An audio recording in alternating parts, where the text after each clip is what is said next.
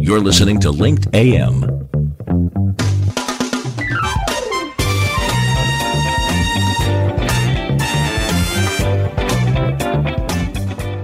Tell your story on Linked Live and get noticed. You're listening to Carl Wolfenden on the Business Class Show and is not always affiliated with the guests and the topics discussed. Any financial statements are the opinions of the individual, and you should seek professional advice before making any decisions. Upgrade your listening to Business Class, the show that puts you in the big leather comfy seats. So sit back and enjoy our take on the trending business issues of the week. Howdy, folks. Here he is, the Texas Brit, the guy with the stiff upper lip, filling his 10 gallon hat and his cowboy boots. Carl Wolfenden. Good morning, good morning, and welcome to Linked AM. And you know, we, we've we've been talking about you know back to space. We've been talking about walking on the moon. You know, you, you might have remembered the, uh, the the segment I did with Michael Gorton. We were talking about we could be listening to Sting playing uh, "Walking on the Moon" actually walk on the moon. Well, that's what we want to continue that conversation because, uh, as you saw in some of my posts that I did on on LinkedIn and Facebook and Twitter, I was it just exploded because my team were like, "We got to get this story out," um, and of course we were featuring it on Business Class News uh, about the fact that we are involved involved in this project and this great organization called Back to Space. So, you know, we, we've, we've had um, Michael uh, actually on the show, and uh, we've we've spoken to Danielle Rusa, of course, uh, as well, who was you know got the passion and the vision behind this whole organisation. We spoke to her, but I wanted to get down into the into the weeds and talk about technology. So who better to have on than Eric Lennington? Hello, Eric. You you're on the show now. How are yeah, you today? Good, good morning, Carl. How are you? Today? Fantastic. Of course, you're the chief technology officer of yes. this fantastic you know venture this destination that i talked about on the show with michael called the lunar landscape experience so I, am every time i see the the renderings of of, of this it just like blows me away because yeah they're yeah. renderings but there's a lot of thought gone into isn't it the the actual you know what the guts of what's going to be inside it Absolutely. Yeah, so, so what, what, what have, what have you got planned for the lunar landscape experience that you can share with us? Well, the first part, of course, since it is called the lunar landscape experience, um, you know, the, the, the centerpiece of it is a 65,000 square foot scale model of the surface of the moon that you can see when you look up in the sky at night. Okay. Which, of course, is the only surface that uh, everyone except about uh, 24 people have ever seen. right? Yeah. So um, basically, that makes up the, the the middle of the of the facility. And then if you if you look at the renderings, of course, it is surrounded by other structures. Okay. And uh, the the lunar landscape surface itself um, will really be walkable and explorable um, it's hard to envision the scale, but you can think of it in terms of like um, two thirds of of an American football field. Okay, so I mean it, it's it's quite large, um, and uh, the surface is that this is you know one of the interesting things about this whole project is that we've had to develop a lot of the technology necessary to produce and construct the facility because we're not building a hotel we're not building a strip mall here. We're building something that's never been built before. And as a result, we go and say, okay, how do we put the image of the surface of the moon on this giant concrete pad? And the answer is, well, no one's ever done that before. So we have to figure out how to do it.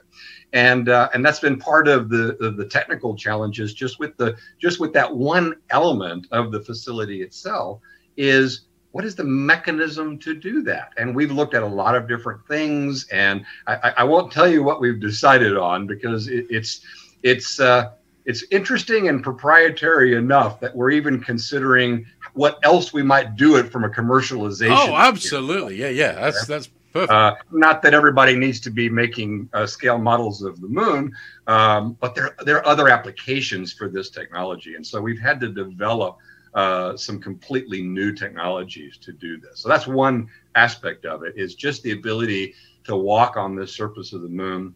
We're using imagery uh, from NASA. Um, there's been a couple of different missions. Uh, the the main one is called the Lunar Reconnaissance Orbiter. You may be familiar yep. with that one, mm-hmm. and it has taken extremely. It, it is, I believe, it's still in orbit, but it, it, I have to double check that. But it's been in orbit for many years around the moon, and it's been mapping the surface of the moon at a detail level. And I, am going to forget now the exact, but I want to say it's down to 10 centimeters. Oh my so goodness! The, the imagery that we have, and of course, thanks to NASA and thanks to the fact that NASA is, you know, it's it's owned by the American people.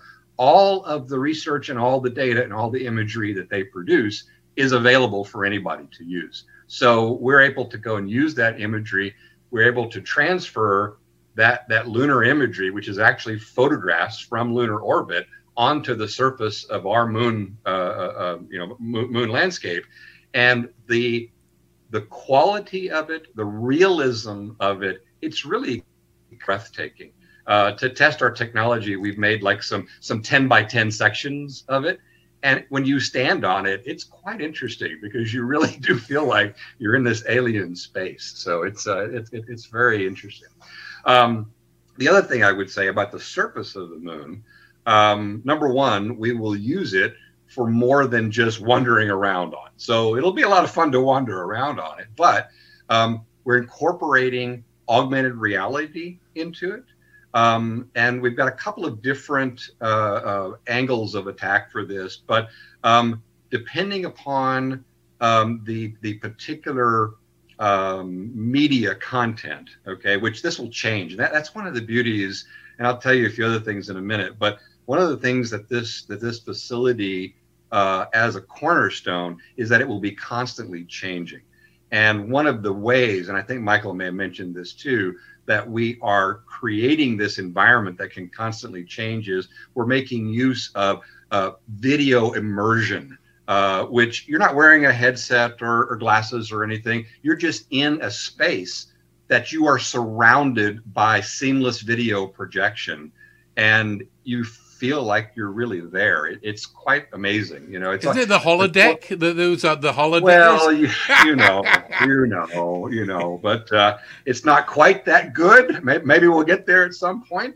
Um, the closest I could probably get you to it is if you've been in, in an IMAX theater. Yes. Okay. Yeah. Where the idea is you're completely surrounded. Uh, your field of view is completely taken up yeah. by the video, and it's a different sensation. It's a different level of immersion than watching something even on a big screen TV or even in a flat screen movie theater. Yeah. And so this is almost taking that to one step further, where it's not just that your field of view is completely saturated, but as you look around the room, there's no place you can look where you're not in this immersive experience. Right. Okay. And so we have lots of ideas. We're working with a number of different partners that basically are producers of these types of, of video content. Um, you know, uh, we will have cases where you know people might be having having a meal uh, while orbiting above Jupiter. I love okay? that. Yeah, yes. and I've, I've actually done this. It's quite amazing. I mean, you're looking around, and it's like you're on a glass floor, and you're orbiting above Jupiter. Wow. Okay. Yeah. And the really great thing is, is that, of course, you're not really orbiting above Jupiter, but the video that we're using actually came from Jupiter. Right. It's not a special effect. Okay. Mm-hmm. It's actual footage from probe, in this case, from the Juno probe that we're able to repurpose in this way to let people have that experience long before there'll be anybody from Earth going to Jupiter. That's amazing. so, you see, what I, this yeah. is what I love listening to because I think mm-hmm. I think that the, the word that keeps cropping up when I'm in conversations with yeah. with, with, with, people, with corporations, with CEOs, with CTOs, it's about innovation. and innovation is the key sort of thread that goes through all of this is yeah. because there's corporations out there that are trying to be innovative because they're trying to be, you know, ahead of the market curve, etc. And you're being innovative in the destination space because Absolutely. because the, the the the thing that I know because I've worked with attractions around the world because I used to do live shows from a from attractions that's how yes. I started my own career off and so right. I used to go to these attractions is the key and the the the the magic is mm-hmm. how do you keep changing it up a bit so that it, it is Absolutely. changing and it, it, appeals for somebody to come back again and again and again. And so yeah. you're, you're, you're combining this learning sort of environment with this destination environment where people want to come back because it Absolutely. is changing. I love that. Absolutely. Yeah, and I think you know that that really has been really one of the most challenging aspects of this from from a design standpoint is that we don't we're not really designing to a particular endpoint in mind. Mm-hmm. we're designing an environment that allows us to change it over time. And we don't know everything that we're going to change it to. We don't know every possible experience that we're that we're going to be able to have. But we wanted to create the the technical infrastructure and the physical infrastructure within this facility that allows us to have almost that palette to be able to paint new things on over time. And so that's that's a big part of this concept of using the video immersion, using just again this the physical space within uh, the facility in ways that we can repurpose. Uh, we, you know, again, we're not just building a landscape of the moon. That's great, but once you've been there once, you don't need to go back again, right? right.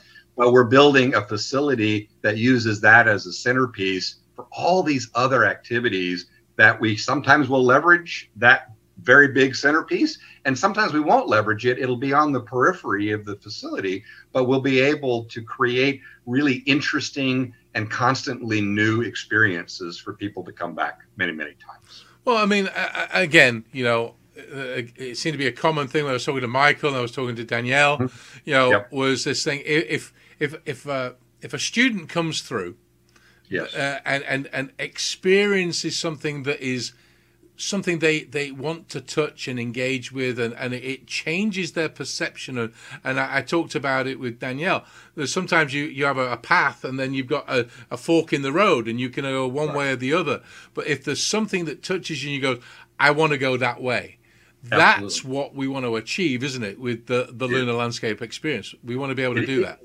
It is, and you know, so I, have I've been a tech guy my whole life, and and I know, I was born during and grew up with the Apollo program. So you know, NASA has always been very you know, space exploration in general has always been something that's been part of my world, but it's not part of everybody's world and uh, and especially today. And I think you know I don't know if Danielle shared this with you, but you know the inflection point for her that led her to found this organization originally is that her peers, you know, she she's in her mid twenties now, you know, her peers could not name a single Apollo astronaut. Right. And I mean, conceptually, the most outstanding, amazing achievement of humans ever and people that are in their mid 20s don't know anything about it. Right. Okay. Mm-hmm. And so the, there's two purposes ultimately to the whole organization, and the lunar landscape experience is is a manifestation of those two purposes. One is we absolutely do want to reach out to I'll call it the next generation, right? The, the people that are students now, kids that are in middle school and high school that they're wondering what they want to major in. A lot of them don't know. Yep. A lot of, I mean, let's face it, a lot of people graduate from high school not knowing what they want to major in. Yep. Okay. Because as you said, they haven't, for whatever reason, they haven't been exposed to, they haven't experienced that spark that makes them go, wow, now that's really interesting. I want to know more about that. Okay. And so that's a big part of it is we want to provide those experiences. We want to make it fun and engaging and entertaining, but we're also going to teach you some things too. You know, you're also learning the physics of why motion works or doesn't work in a certain way. Okay. And so at the end of the day, that's a big focus is we do want to inspire uh, students to look at STEM fields. Okay. we know that everybody that comes to the lunar landscape experience is not going to become an astronaut, but that is absolutely not an objective. Okay. But if you think about just the Apollo program, which of course is one tiny aspect of all of the things that, that's going on in space exploration and, and in STEM in general, because that of course goes well beyond that. If you look at that, 24 people went to the moon. 400,000 people worked to send them to the moon. Absolutely. There's a team, a team. Okay? Yep. It's a team. And there was everything from artists and mathematicians and scientists and uh, seamstresses and material scientists. I mean, there's a there's in that 400,000 people, there's tens of thousands of different specialties, and that's a big part of this. Is we want to we want to show again talking about students as as a group right now we want to show them that there's a lot of opportunities in space exploration number one we're kind of in a new space race right now in a different different than the soviet union and and uh, the americans back in the 60s but it's a but it is a space race very much so right now it's just a different kind. But also the fact that stem goes well beyond uh, space number one and number two that even within something that is rocket science, quite literally, there's also a lot of need for people with other kinds of skills that may not be necessarily that math, that mathematics uh, specialty or that uh, propulsion specialty, uh, but there's a lot of of things that are needed here, a lot of skill sets that are needed. So we we want to encourage students to look at this. The second audience, though, is the general public because one of the other things is you, you, said earlier you're kind of a tech uh, techno geek or techno nerd or something yep. right? You know?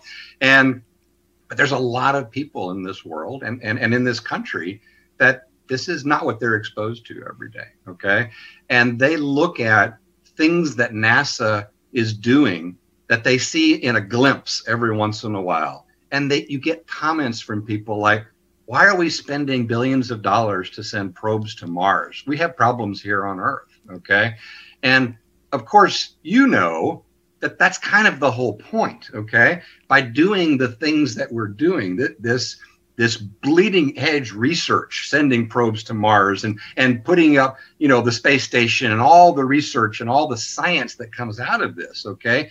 It absolutely helps people on Earth every single day okay? Because we learn things from doing this that we probably wouldn't have learned any other way. Um, you know, f- fun fact the camera on everybody's phone was invented because of NASA. Right. They needed an imaging device that they could use to put on on uh, deep space probes and there was nothing quite available. Okay, but nobody knows that. Right. Everybody has a phone, but nobody knows that the reason they, they have a granted. phone is because of NASA. right. Yeah. Well, you're absolutely right, and, and they, people do take for granted. A lot of the things that uh, that we use day to day or we see day to day, but they don't realize that it's it's like anything, isn't it? If you don't start to experiment and start to do things and learn and then take those learnings and then put them into the real world, it's those consequences, and that's the other thing that we're, we're teaching other people. But what I like about what you just said about the um, you know the general public coming yeah. to it to, to the venue to the lunar landscape experience as a venue as a destination is that we're going to be showcasing you know what corporations are doing and and, and showing what what they, they can they, because you know, the general public drives down the road and they may see a brand or whatever and go, "Oh, right. they do this and this." They don't, but they don't right. realize that they're actually looking at innovation to help Absolutely. with safety. You know, a lot of these car companies, you know, that that are out there, they're mm-hmm. having to look at they're, they're, looking at electric as, as as the way forward which apparently it's accelerated faster than they thought it was going to be uh, 20 i think it was 20 36, they thought it was going to be a big explosion of electric vehicles. Well, they're now saying it's going to be 2024 when when it really starts to explode. So it's it's it's accelerating on an exponential uh, scale, and yeah. so these car companies are having to look at innovation. Well, the general public They don't know what these guys are doing. And we want to be able to showcase this innovation in such a wonderful environment, which is a learning environment. But to be quite honest, it, when I look at it now, it's uh, it, it's an innovation center. It really is. It is. It's showcasing it is. innovation.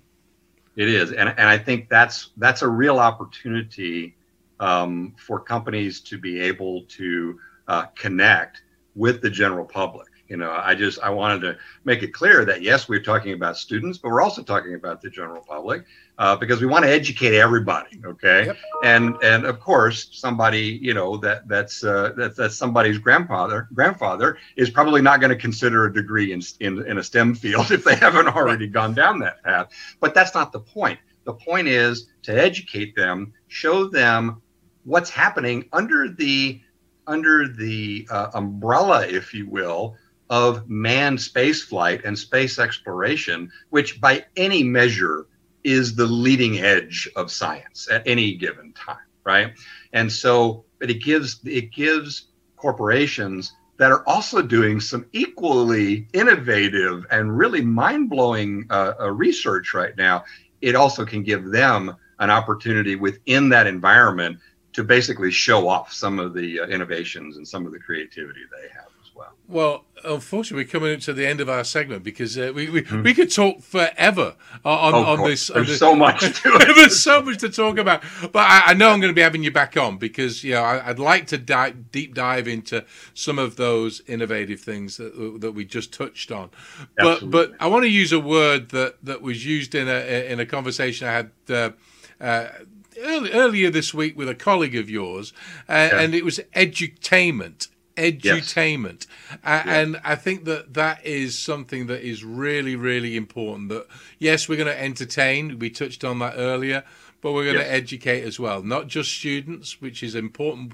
They're the future workforce of America. That's right. That, that, that's exactly. who we're. We've already put a segment together on Business Class News that focuses on all the great things corporations are doing but it's also very important. It is very important because unfortunately we're fa- we're falling behind. We know we, yeah. we, the stats are saying that, so we that's why it's important to put this in front of all these people.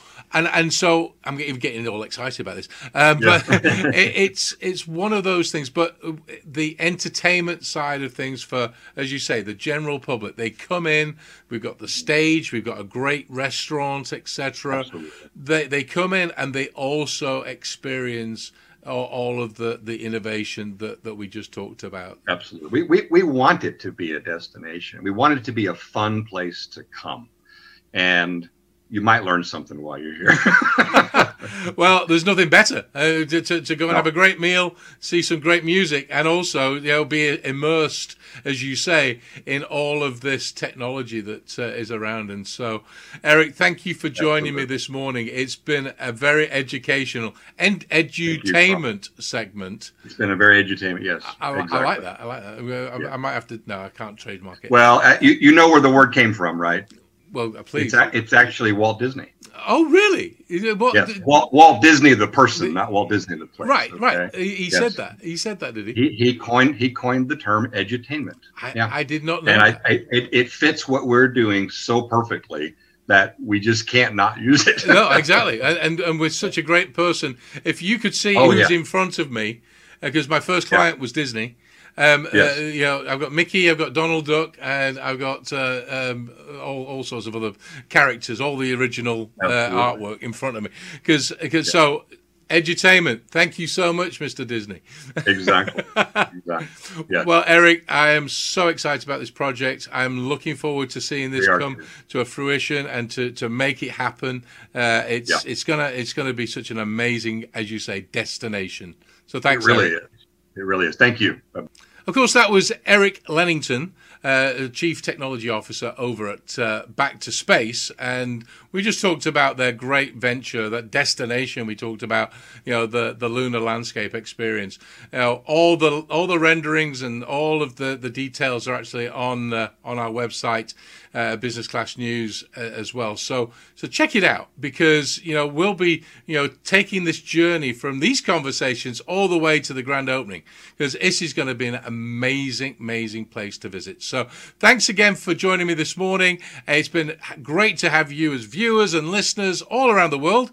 And uh, as I always say, go out there, have some fun, make some money because, hey, we're business class news. So we have to go and make some money because we wouldn't be in business if we didn't. And also be safe out there. So until the next time, have a great day. Bye.